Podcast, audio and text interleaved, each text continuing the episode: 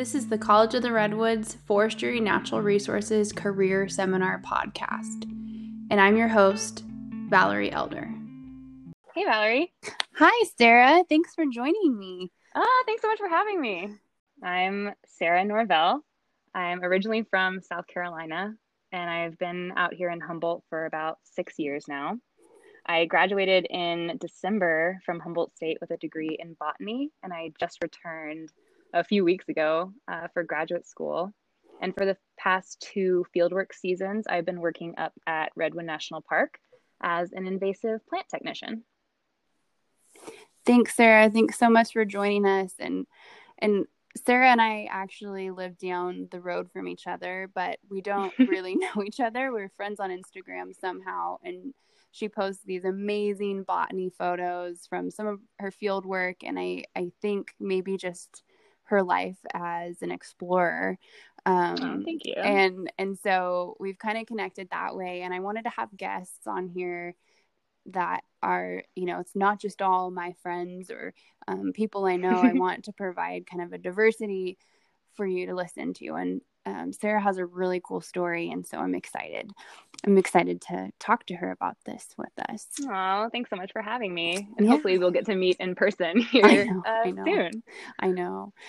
Um, so so Sarah, how did you end up in this field with your interest in botany? Yeah, it's it's kind of a funny story, but one that I realize is pretty common in this field. I actually have a degree in English Hmm. I started out in South Carolina, my first round of college. Uh, I chose English because, you know, I love to read. I didn't really know what I wanted to do. Uh, it seemed like a really broad, practical choice. Maybe I could go to law school. Maybe I could, you know, become a journalist. Uh, I was working a ton during school. I, you know, worked in hotels and restaurants. And so I ended up tacking on a hospitality management minor Wow. And uh, I just I just kept on that path because it seemed practical and working in hotels uh, was working for me. And I didn't honestly know that being a botanist was a thing, as ignorant as that sounds, uh, until I moved out here to Humboldt County. Wow. And my my partner and I came out, yeah, like about six years ago and I worked in hotels still for three years in Humboldt. And then I finally, I just kept meeting, honestly, like person after person in this county who was doing something really cool for their job. You know, I, someone would be, you know, a watershed manager, or, oh, I'm studying the microbial communities that exist on the skin of salamanders. And I was just like, you're doing this for your job, for, you know, your you're getting paid to go out into the wilderness and explore and study what you're interested in. So I started researching immediately once everything clicked uh, schools that I could go to to study something in the natural resources. And I chose botany because it seemed to encompass everything that I had just been interested in in my personal life. And it felt serendipitous, really, that Humboldt State was right here. I was already living in Trinidad and uh, I I signed up sight unseen. I didn't even go to the school. I just I just applied and wow. signed up and started, and I have just loved every second of it. It's been amazing. I totally lost interest in school back in South Carolina when I was doing English. I just stopped going to class. I was, you know, literally taking work shifts and skipping school to do them. And uh, it's just been the opposite here. I've just wanted to read every single thing that's been assigned to me. I've loved every class that I've taken. With each class, I just feel like my eyes are open to new parts of the world. It's just like it's honestly changed my entire life. I just am so happy about finding this place and uh, meeting so many cool people here. Right time, right place. It sounds truly, like. truly. And some of your classes that you took at Humboldt are um, really interesting I, because I teach a forest health class at College of the Redwoods, and so I joined the um, the mushroom group, and yes. I, and I think one of your classes was taught by one of the instructors of that group of the Mycology Society, And can you talk a little bit about that class because it just looked Absolutely. amazing? Yes, there are a few actually. And Terry Henkel is the professor at Humboldt State. He's the head mycologist, and he's actually going to be my graduate advisor, which is Oh, such an honor, incredibly exciting. Um, I'm currently in his forest pathology class, which, as many of you people in the forestry industry know, um, forest pathogens are a huge part of that industry. So, being able to take a local class and honestly being in Humboldt where this this is a center of biodiversity for a lot of these pathogens like uh, Arceuthobium is a dwarf mistletoe that I think is responsible for like 300 million board feet being lost every year in the United States. Mm-hmm. Um, so learning about things like that in the place where they are the most biodiverse from experts is such an incredible experience. And forest pathology, along with the other mycology classes that are offered here, you know, that we have lichens and bryophytes.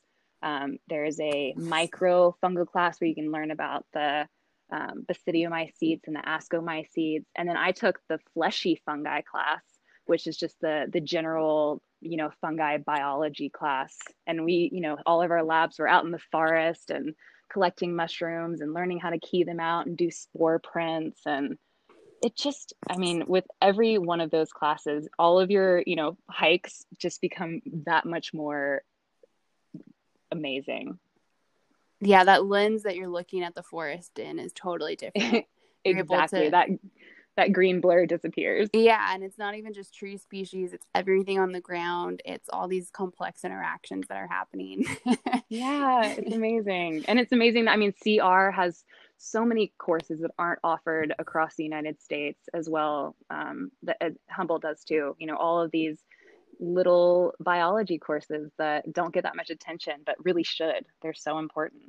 yeah, We're really lucky here. Yeah, I think that's a uh, that's a good observation. Is we really are in a unique place with a, with high biodiversity to really study these things in our Oh, labs. absolutely. And so many people here, you know, I know at CR and working at Humboldt State, you know, the faculty is here because they want to be here. Yeah, They want to be here in this special place researching the thing that they love. And it is just so inspiring to be in a community like that. yeah. So, um, those those classes sound amazing, and I'm wondering, you know, what are you learning about as far as what careers, like the end goal, kind of after this master's program? What do you see yourself doing, or other people in your program say that they want to do when they're done with the program? Absolutely. I uh, I personally see myself going into some form of environmental communication. I'd like to do research for a little while, but then I really get the most excited when I'm talking to other people who don't know that much about botany and lichen and bryophytes and all those things. Um, to see those little aha moments or those extra little sparks of intrigue, that's the most exciting thing for me. Um, but so many people that I work with are, you know, going into conservation. Uh, in the forestry side of things, you know, as a botanist, there are tons of botanical consultant positions, especially here locally. Um, most of these logging companies, you know, hire botanists to uh, appraise the land basically uh, and consult on species that might be rare or endangered on land that's going to be developed. Uh, so you can, you know, be a botanical consultant and spend your days hiking around beautiful forests looking for rare plants. Uh, or you could go and work for the park system, which I've done a little bit of, and work with conservation. They do research up in the parks as well, uh, invasive plant protection. There's wildlife research being done at the parks. The options are honestly endless. It just depends on what your interests are and what you're passionate about. Yeah, your park job sounded amazing. Can you talk a little bit about how you got that job and then um, sort of what you would do on a day to day basis? Absolutely. Uh, kind of in the Humboldt fashion, I got that job just in the community. It's an it's a total entry level position. I was funny enough, I was at a party and I was just happened to be talking to the head plant ecologist of the park. Oh, and man. because I'm very vocal all the time about plants, I'm constantly talking about what I love. Uh, she picked up on it and just gave me her email address and told me to email her sometime. And I didn't for months and months, uh, but finally did in the spring when I was starting to get panicky about summer position. And um, she sent me this job description that almost scared me off, honestly, uh, because invasive plant work, you know, is not glamorous by any means. Uh, you're often spraying herbicide. You have to carry, you know, a pack, a 40 pound pack of that herbicide up and down steep terrain and really uh, high heat. Um, but I figured, you know, okay, it's Redwood National Park. If I can get a job as, you know, with no experience in the botany world, like I'm just going to go for it. And I am so happy that I did because I was all geared up, you know, for an entire summer, four months of just herbicide spraying. Mm-hmm. But it turns out that uh, that's just part of it. You know, Redwood National Park is a, is a small park and there's only one vegetation team. So if you're an invasive plant technician, you also get to do all of the fun stuff. So I got to do all of the rare plant monitoring and I mean, which is just incredible from all the way from Orick, you know, up into Crescent City. We got to monitor several rare species of plant, including like Monotropa uniflora, that gorgeous ghost pipe. Yeah. And for me, as like a rookie botanist, to be able to work in Re- Redwood National Park, surveying like this incredible plant two years in a row, just on my own with a little team of people equally as novice as I was, was just such an eh, just a rewarding experience. You know, it just gave me it was so empowering to just feel like even at this lowest position, I you know I was still able to do these really amazing things they they really are interested in keeping people in the park system once you get in, however you get in. A mm-hmm. lot of my mm-hmm. coworkers got in through volunteer work. So I know volunteer work is a little more intimidating during COVID times, but in the natural resources, we are lucky that so much of our work is outdoors. So there's still volunteer opportunities, you know, to go bash the yellow lupin down at Clam Beach. And that's, you know, that's where one of my coworkers met my boss. It's just go out and do what you're interested in, volunteer. You'll meet people in this community who can get you positions doing entry level things that will really take you places. They invited me back the second year this past summer as a crew lead, which was amazing. It saved me so much time and energy trying to get through, you know, USA job applications and years of trying to hop up through the GS levels. Instead, I just met people out in the community and worked hard and showed some passion, and it's really paying off already. Yeah, I think you bring up so many great points in that. It's it's amazing how you never know when you're going to meet somebody that just in a half hour however you talk to your what ended up being your future leader or supervisor can totally change your career trajectory, right? Had you Absolutely. not met her that day, who knows what you would have done that summer. Yeah, um, and had I not been talking about plants and how excited I was about them, she might not have said anything to me. Yes, and that's also incredibly important. I mean, not being afraid to be passionate about something and and talking about the science and what you're learning and um, sort of always being, I guess, an advocate for what you care about. I just, I, that's that's such a great success story, and and I think also just that fact about job positions being intimidating. You know, job descriptions aren't always they they're not always that descriptive of what the job actually is like. So I think it's important to ask questions about those job descriptions and then and then what ultimately made you take the plunge to apply for that job when you had those hesitations yeah i just i figured that i should tr- there's just there's no harm in trying i know yeah. that sounds so lame but no, there isn't you know i like i it's Redwood National Park for me. I just thought, wow, like what an incredible opportunity. Even if it is like the hardest thing ever, you know, mm-hmm. I could do mm-hmm. it for a couple weeks and if it's if it's that bad, you can always quit. No one's going to force you to sh- show up, you know. So you might as well just give it a shot. Yeah. And I got to like I got to go out fish seining with the wildlife department and work on like a wetland restoration project. I never would have been able to do any of that stuff. Uh, and I yeah, I'm I'm really glad that I took the plunge. I think everybody should. Yeah, there's so much value in just job shadowing something for one day like that. And so that's really great that they provided a diversity of experiences for your team. I think Oh, absolutely. yeah. And that's such a good point too, job shadowing. Like it might be intimidating to ask someone to shadow, but so many of these people love what they do so much that they'd be so stoked to have someone interested in what they're doing and asking them questions and tagging along for a day.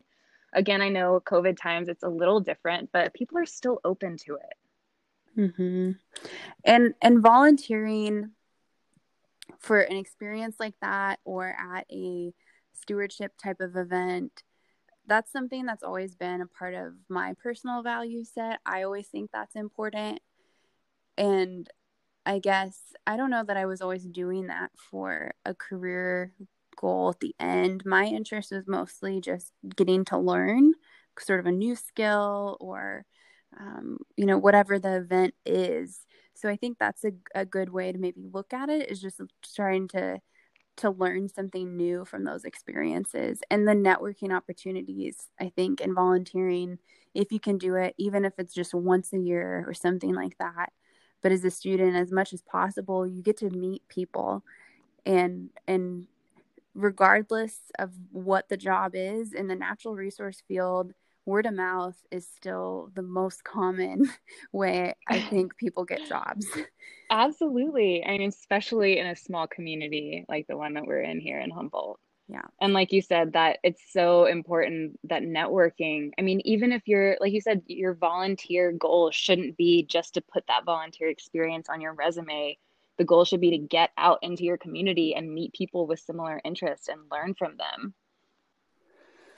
And make an impact too, right? So many of these projects absolutely. are totally the value of volunteerism i think is it's it's an educational opportunity for those organizations that offer it i think too but it's also getting in the work that's valuable to people and that they want to see done on the landscape so you're you're making an impact too Thanks. Reminds me, I didn't really give you my uh, my day to day up at the park. Oh, yeah. but there was a lot of Scotch broom. Uh, we basically, you know, the park, the headquarters is up in Orick, so I drive from Neelan up to Orick every morning.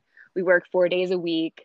Get up there at 7 a.m. and hop in the park truck and you know head up into the Bald Hills. We mostly work in the prairies uh, when we're doing the invasive plant treatment and we'd go out with our maps, sometimes be together, sometimes dropped off in individual spots, and just hike around all day looking for these invasive plants and either manually removing them or uh, spraying them with herbicide, depending on the plant that we were tackling. Uh, so it was just incredibly beautiful getting out into the park every single day, being outside for 10 hours a day and you get to see the phenology of the plants change over the season and you get i mean i saw bears almost every single day it was just fabulous. Yeah, that does sound great. Um, you can't be, especially during these times, uh, the opportunity to spend that time outdoors and and just you know some of the things you surveyed, like the ghost pipe, and um, that's that's incredible. I'm glad I'm glad that um, worked out for you. It's been wonderful. I hope uh, some of your students uh, take a look at the park system and see if there are any interests that could hold future positions for them there. Yeah, I really learned so much. I've only, I mean, collectively, I only worked with the park for probably six months, just two summers, but oh my gosh, my botany knowledge went from zero to 60 for sure.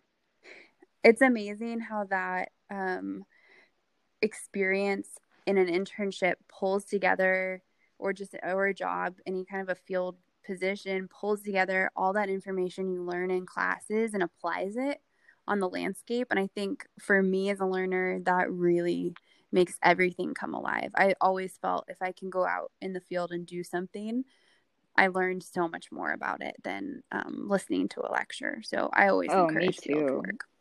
Absolutely. And then it's so much better to go back into the classroom knowing that there are you know actual applications to the things that you're learning it's not just abstract mm-hmm. you know it mm-hmm. actually it actually matters it matters to the planet and the community and yeah it makes your whole learning experience entirely different yeah when you were doing this field work i mean especially working with herbicides um, and we've talked a lot about this in this class a little bit because there's a green diamond um, uh, silviculture position that we sort of really analyze that job description because it's complex.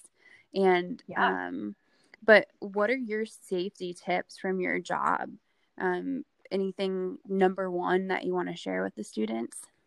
Totally. Uh, as a crew lead, my number one like tailgate safety tip was situational awareness.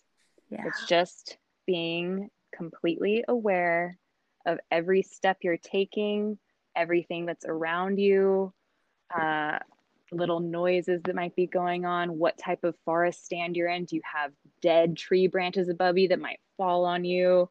Uh, people that know me really well might laugh about this advice from me because I'm really pretty clumsy, but it's so important to just be aware of your surroundings and move slowly and with great concentration um, because when you're you know you're out there you've got a thing of herbicide on your back uh, you need to be paying attention to where the wind is blowing. If you misstep you might be able to catch yourself if you didn't have that backpack on but with that extra weight you're just going to tumble down a hill which i have.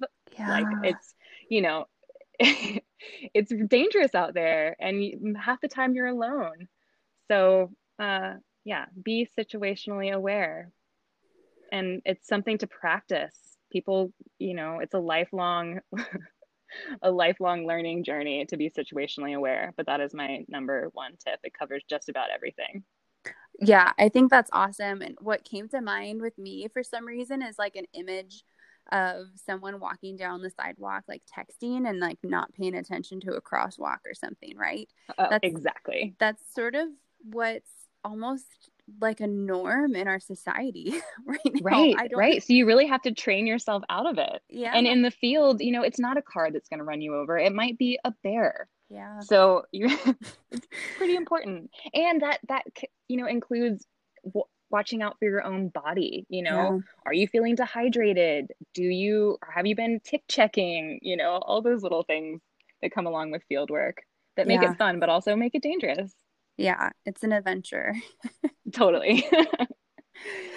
um, so as you've been going through this process of kind of transitioning fields and moving across the country and graduating and going to grad school, have you received any really awesome career advice you want to share? Or if you haven't, is there any advice you sort of wish you had been given?